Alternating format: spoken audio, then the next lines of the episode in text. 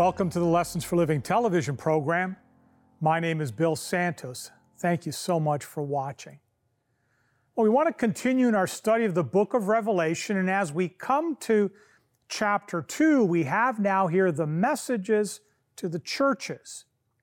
Now, these messages were sent to the Christian churches that were located in seven cities of the Roman province of Asia at the end of the first century. Uh, there were, however, more than seven churches. The fact that only seven churches were chosen suggests their symbolic significance. Seven is the number of fullness, of completeness. And this indicates that these messages are for the entire Christian church. Now, it's important to keep in mind that these seven messages were sent to actual churches with real challenges. These churches were in important, prosperous cities located on the main postal road that connected them. Now, under the Roman government, they generally enjoyed peace and prosperity, and sort of as a token of gratitude and loyalty to Rome, several of the cities set up emperor worship in their temples emperor worship was compulsory as the duty of all citizens. Citizens were also expected to be involved in cities' public events and participate in pagan religious ceremonies. Serious consequences awaited those that refused to participate. So, commissioned by Christ, John wrote to the churches as their pastor to, to help them with the challenges of their pagan environment. Although they were originally sent to the churches in Asia Minor, these messages were not only for them. The messages to the seven churches contain valuable lessons that apply to Christians in all time periods. Revelation being a prophetic book, well, therefore, the spiritual conditions of the seven churches correspond remarkably to the spiritual conditions of Christianity in a different period of history. All this shows that the seven messages are intended to provide a panoramic survey of Christianity from heaven's perspective. Each message contains the same format an address, an introduction of Jesus, Jesus' appraisal of the church, Jesus' warning to the church, an appeal to hear the Spirit, and then the promises to the overcomers. Well, so with that in mind, let's look at the first message. It was located, it was directed to the church located in Ephesus, which would be modern day Western Turkey. It would be the nearest of the seven churches to Patmos.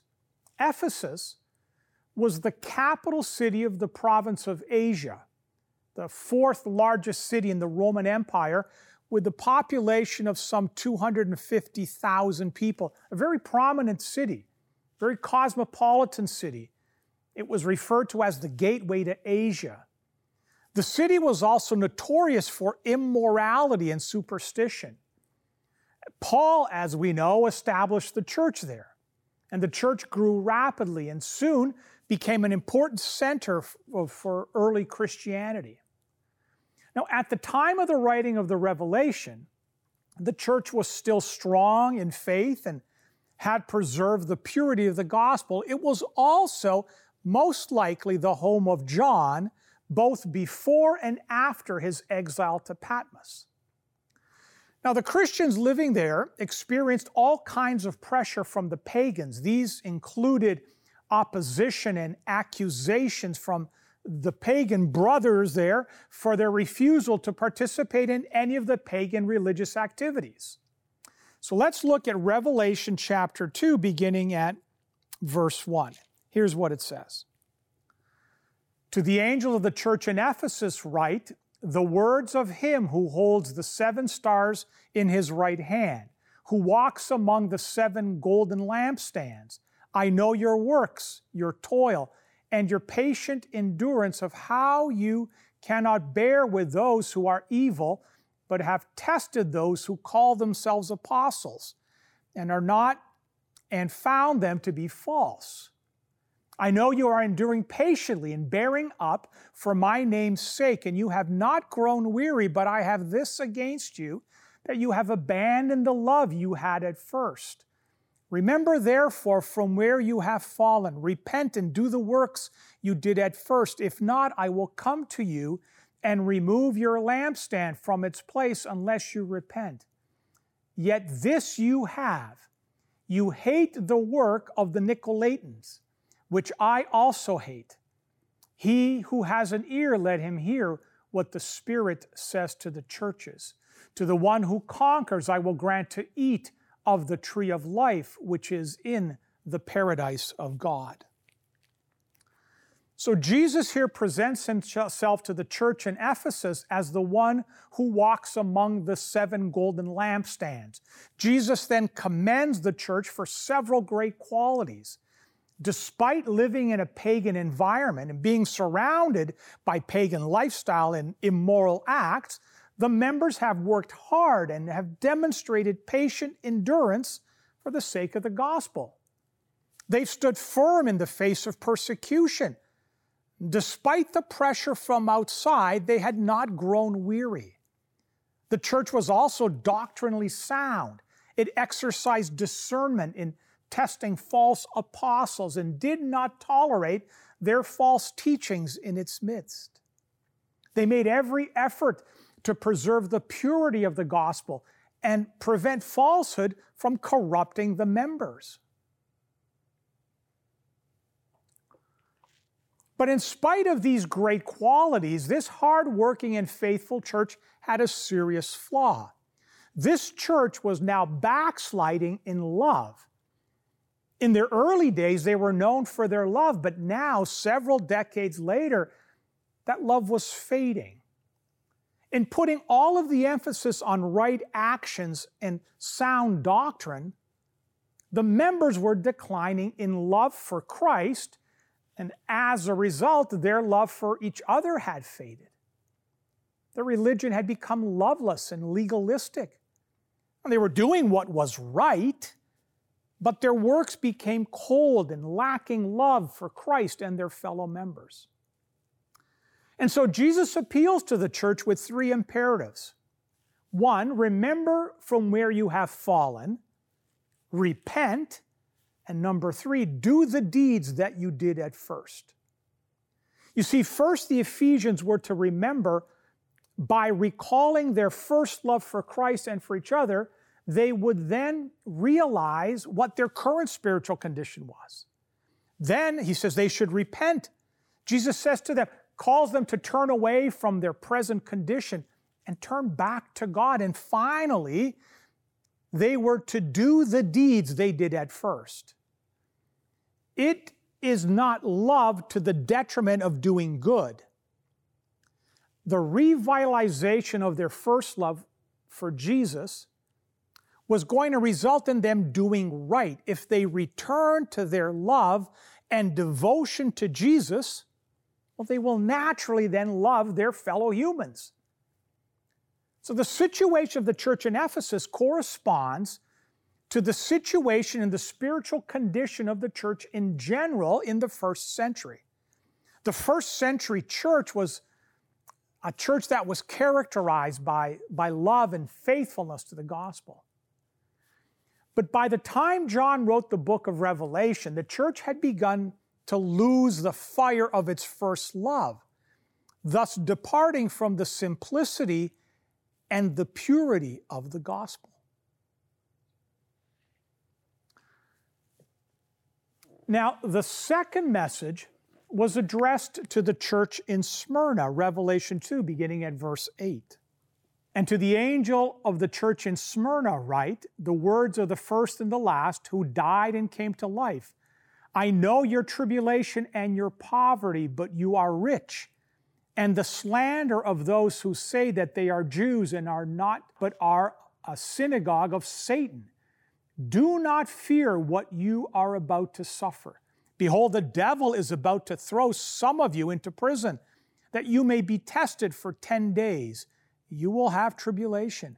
Be faithful unto death, and I will give you the crown of life. He who has an ear, let him hear what the Spirit says to the churches. The one who conquers will not be hurt by the second death.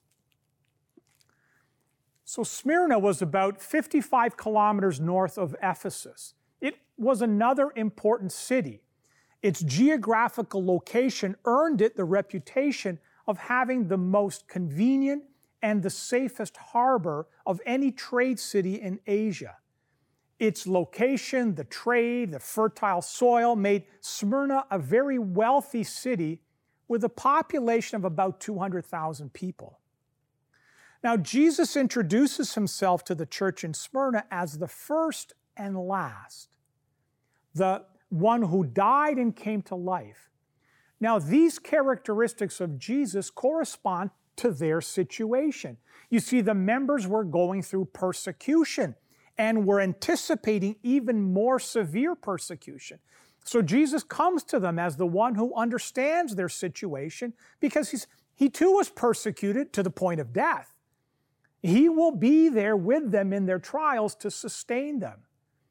First, you see, Jesus says, I know their affliction. I know what your affliction is. Second, they are in extreme poverty and destitute. They have nothing.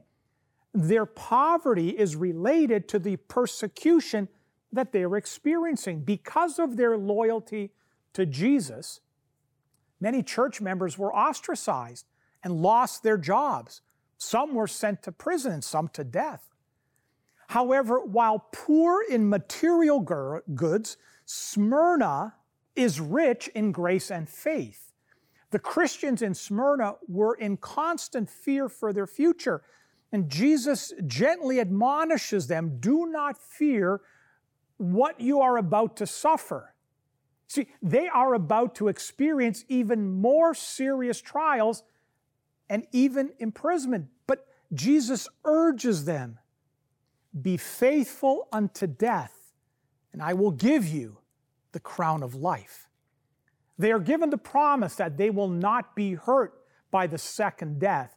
The experience of the church in Smyrna coincided with the severe persecution of the Christians throughout the Roman Empire during the second and third centuries. The third message was addressed to the church located in Pergamum, a city some 60 kilometers northeast of Smyrna. The city of Pergamum served as the capital city of Asia for more than two and a half centuries, although this honor was also claimed by Ephesus. It was not only a city of political importance, but also the center of intellectual life. Its famous library of some 2,000 volumes was the second largest only after the one in Alexandria. It was also a reputed religious center, the first city in Asia to embrace emperor worship and the first to build a temple to the Emperor Augustus. Now, near the city stood the immense shrine of Asclepius, the Greek god of healing. Asclepius was called the Savior and was represented by a serpent, an emblem retained today by modern medical profession. In John's time, the shrine of Asclepius experienced great popularity. People came from all over the globe to be healed there. All these things created a difficult situation for the Christians there in Pergamum. Revelation chapter 2 beginning now at verse 12. And to the angel of the church in Pergamum, write the words of him who has the sharp two edged sword. I know where you dwell, where Satan's throne is, yet you hold fast my name, and you did not deny my faith, even in the days of Antipas, my faithful witness who was killed among you, where Satan dwells. But I have a few things against you. You have some there who hold the teaching of Balaam, who taught Balak to put a stumbling block before the sons of Israel so that they might eat food sacrificed to idols and practice sexual immorality. So also, you have some who hold the, to the teachings of the Nicolaitans. Therefore, repent If not, I will come to you soon and war against them with the sword of my mouth. He who has an ear, let him hear what the Spirit says to the churches. To the one who conquers, I will give some of the hidden manna, and I will give him a white stone with a new name written on the stone that no one knows except the one who receives it. Here, Jesus identifies himself to the Christians in Pergamon as the one who has the sharp two edged sword.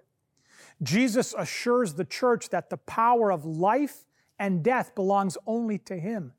Humans might claim the power, but the last word belongs to Jesus. Jesus said to the Christians in Pergamon that he knew they lived in a place that was antagonistic to them. They lived in a city where Satan dwelt and where his throne was situated. In other words, at the very headquarters of Satan's activity, activities. Yet most of them remained unwavering in their faithfulness to Christ. Now, not all Christians in Pergamum remained faithful, though. There were some that compromised their Christianity with pagan practices. These people were encouraging their fellow Christians to avoid persecution by compromising in emperor worship and participation in pagan activities. You see, while the church in Ephesus strongly resisted these teachings, these false teachers found some adherents among the Christians in Pergamum.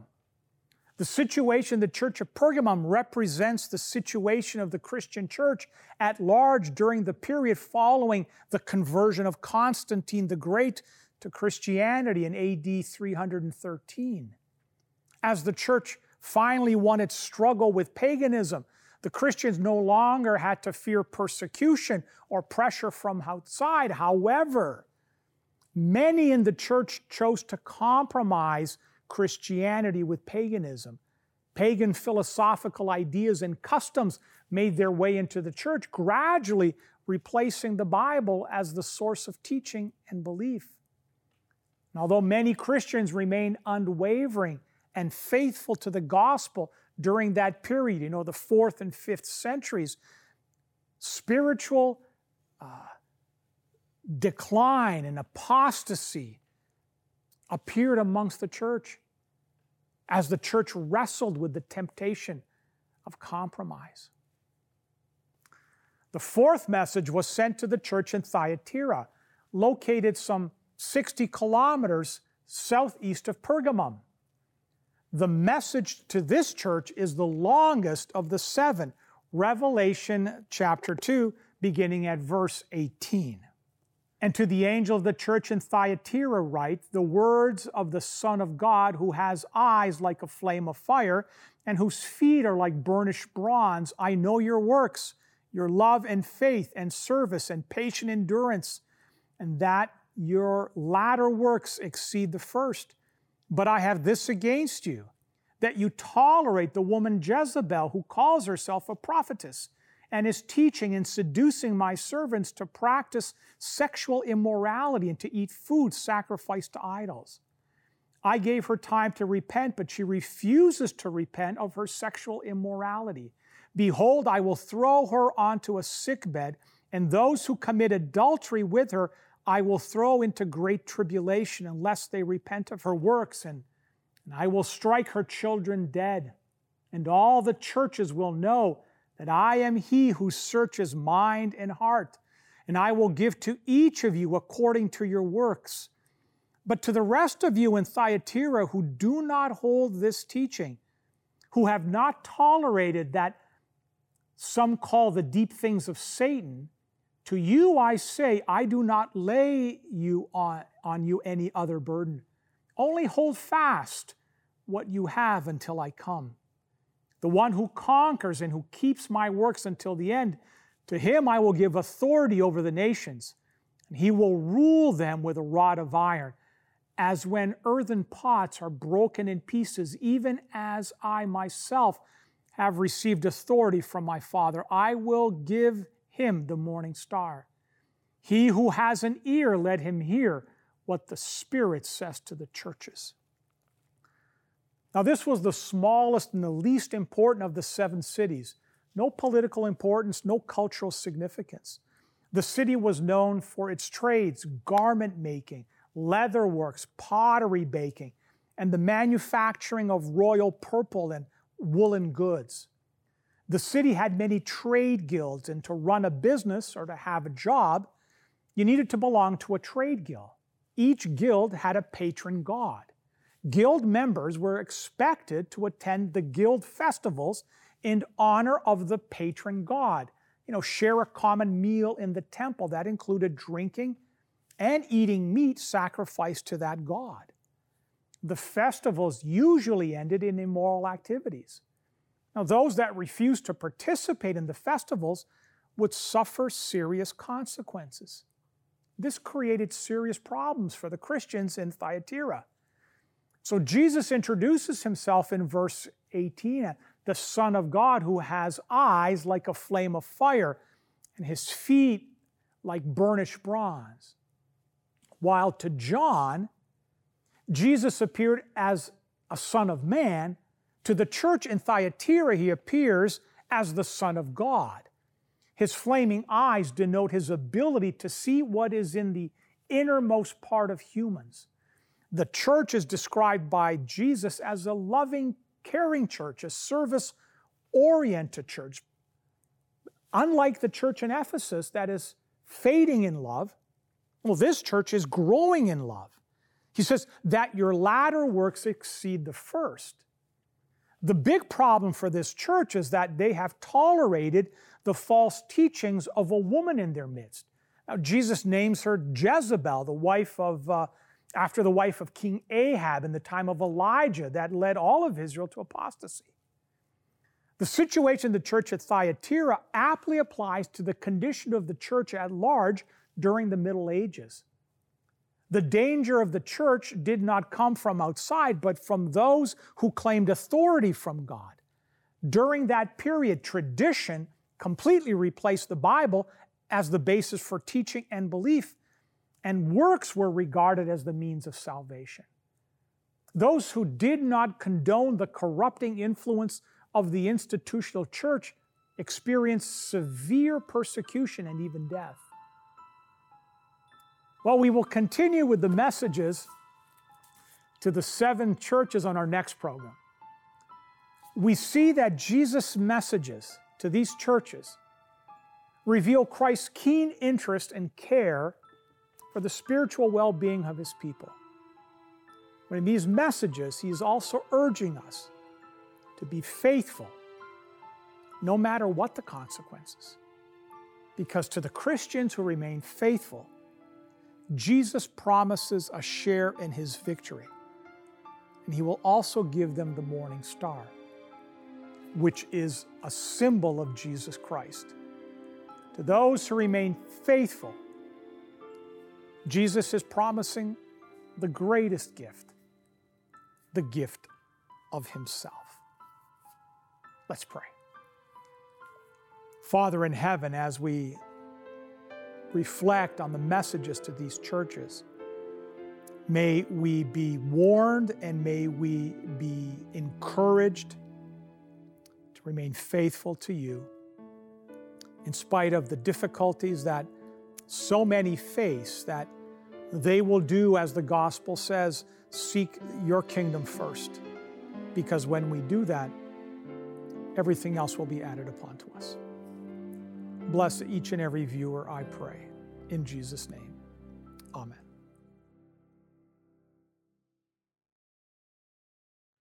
Well, we've come to that time in our program where we have our offer. And just before I share with you today's offer, let me just tell you, we do our very best to try to get the offers out to you in a timely manner. On occasion, we get overwhelmed with requests, and that means it takes us a little bit longer to get them all processed and mailed out. Sometimes it means that our stock has been depleted of what we had, and we have to go out and source more material, and that just takes extra time. And so I just ask that you bear with us. We've, you know, we've come through a period of some difficulties in getting some material, so things are going out a little bit slower than we would have liked. But if for whatever reason you've requested a, an offer and it hasn't come, just email us at info at l4ltv.com. Tell us what it is, and we're going to give us your name and your address. We're going to do our best to get that out to you right away. Also, one more thing: when you, if you leave a voicemail, you can help us a lot by clearly articulating your name, leaving us your address, including your postal code. That speeds things up a lot for us. We don't have to call you then to get that information. Okay, today's offer is a Signs of the Times magazine. I'm not sure we've had this one before. It is called Too Loud to Ignore God's Final Message to a Perishing World. We'd love to send this to you as a gift. No obligation whatsoever on your part. There's no charge for it. It will arrive in your home, postage paid by mail. If you're interested in receiving this special edition of Signs of the Times magazine, pay close attention to the information we're about to provide you. To receive today's free offer, you can log on to the Lessons for Living television website, www.l4ltv.com. That's the Lessons for Living television website, www.l4ltv.com. You can also write us at Post Office Box 27030, Simcoe Conlin Post Office, Oshawa, Ontario, L1G 0A3. That's Post Office Box 27030, Simcoe Conlin Post Office, Oshawa, Ontario, L1G 0A3. If you live in Canada, this offer will be sent out to you free and postage paid. For viewers living outside of Canada, shipping charges will apply. If you wish, you can order this offer by calling our 1 800 number at 1 800 972 0337. 1 800 972 0337. Operators are standing by now. While on our website, you can leave a prayer request, and if impressed to do so, donate to help keep this ministry on the air. Thank you for your support. We've come to the end of another program. Thank you so much for watching. Don't have a whole lot of time. A couple of things I want to remind you of. Hey, check out our website, l4ltv.com. Under the previous programs, you're going to see a tab there uh, of this Revelation study. All of the programs will be there. You can go back and review them and you can share them with your friends. Instagram, follow me at Santos underscore Bill. Every morning, 6:30 a.m. Eastern Time, I put out a devotional video. Great way to get your day started. Follow us on X, like our Facebook page. An audio version of our program is available on our SoundCloud account. Look us up on SoundCloud. Remember to visit missionnowcanada.com, which is our humanitarian overseas branch of our ministry doing incredible work overseas. Maybe you want to join us on an upcoming trip. We are all out of time. Thank you so much for joining us. I hope to see you back here again next time. God bless you. We'll see you then.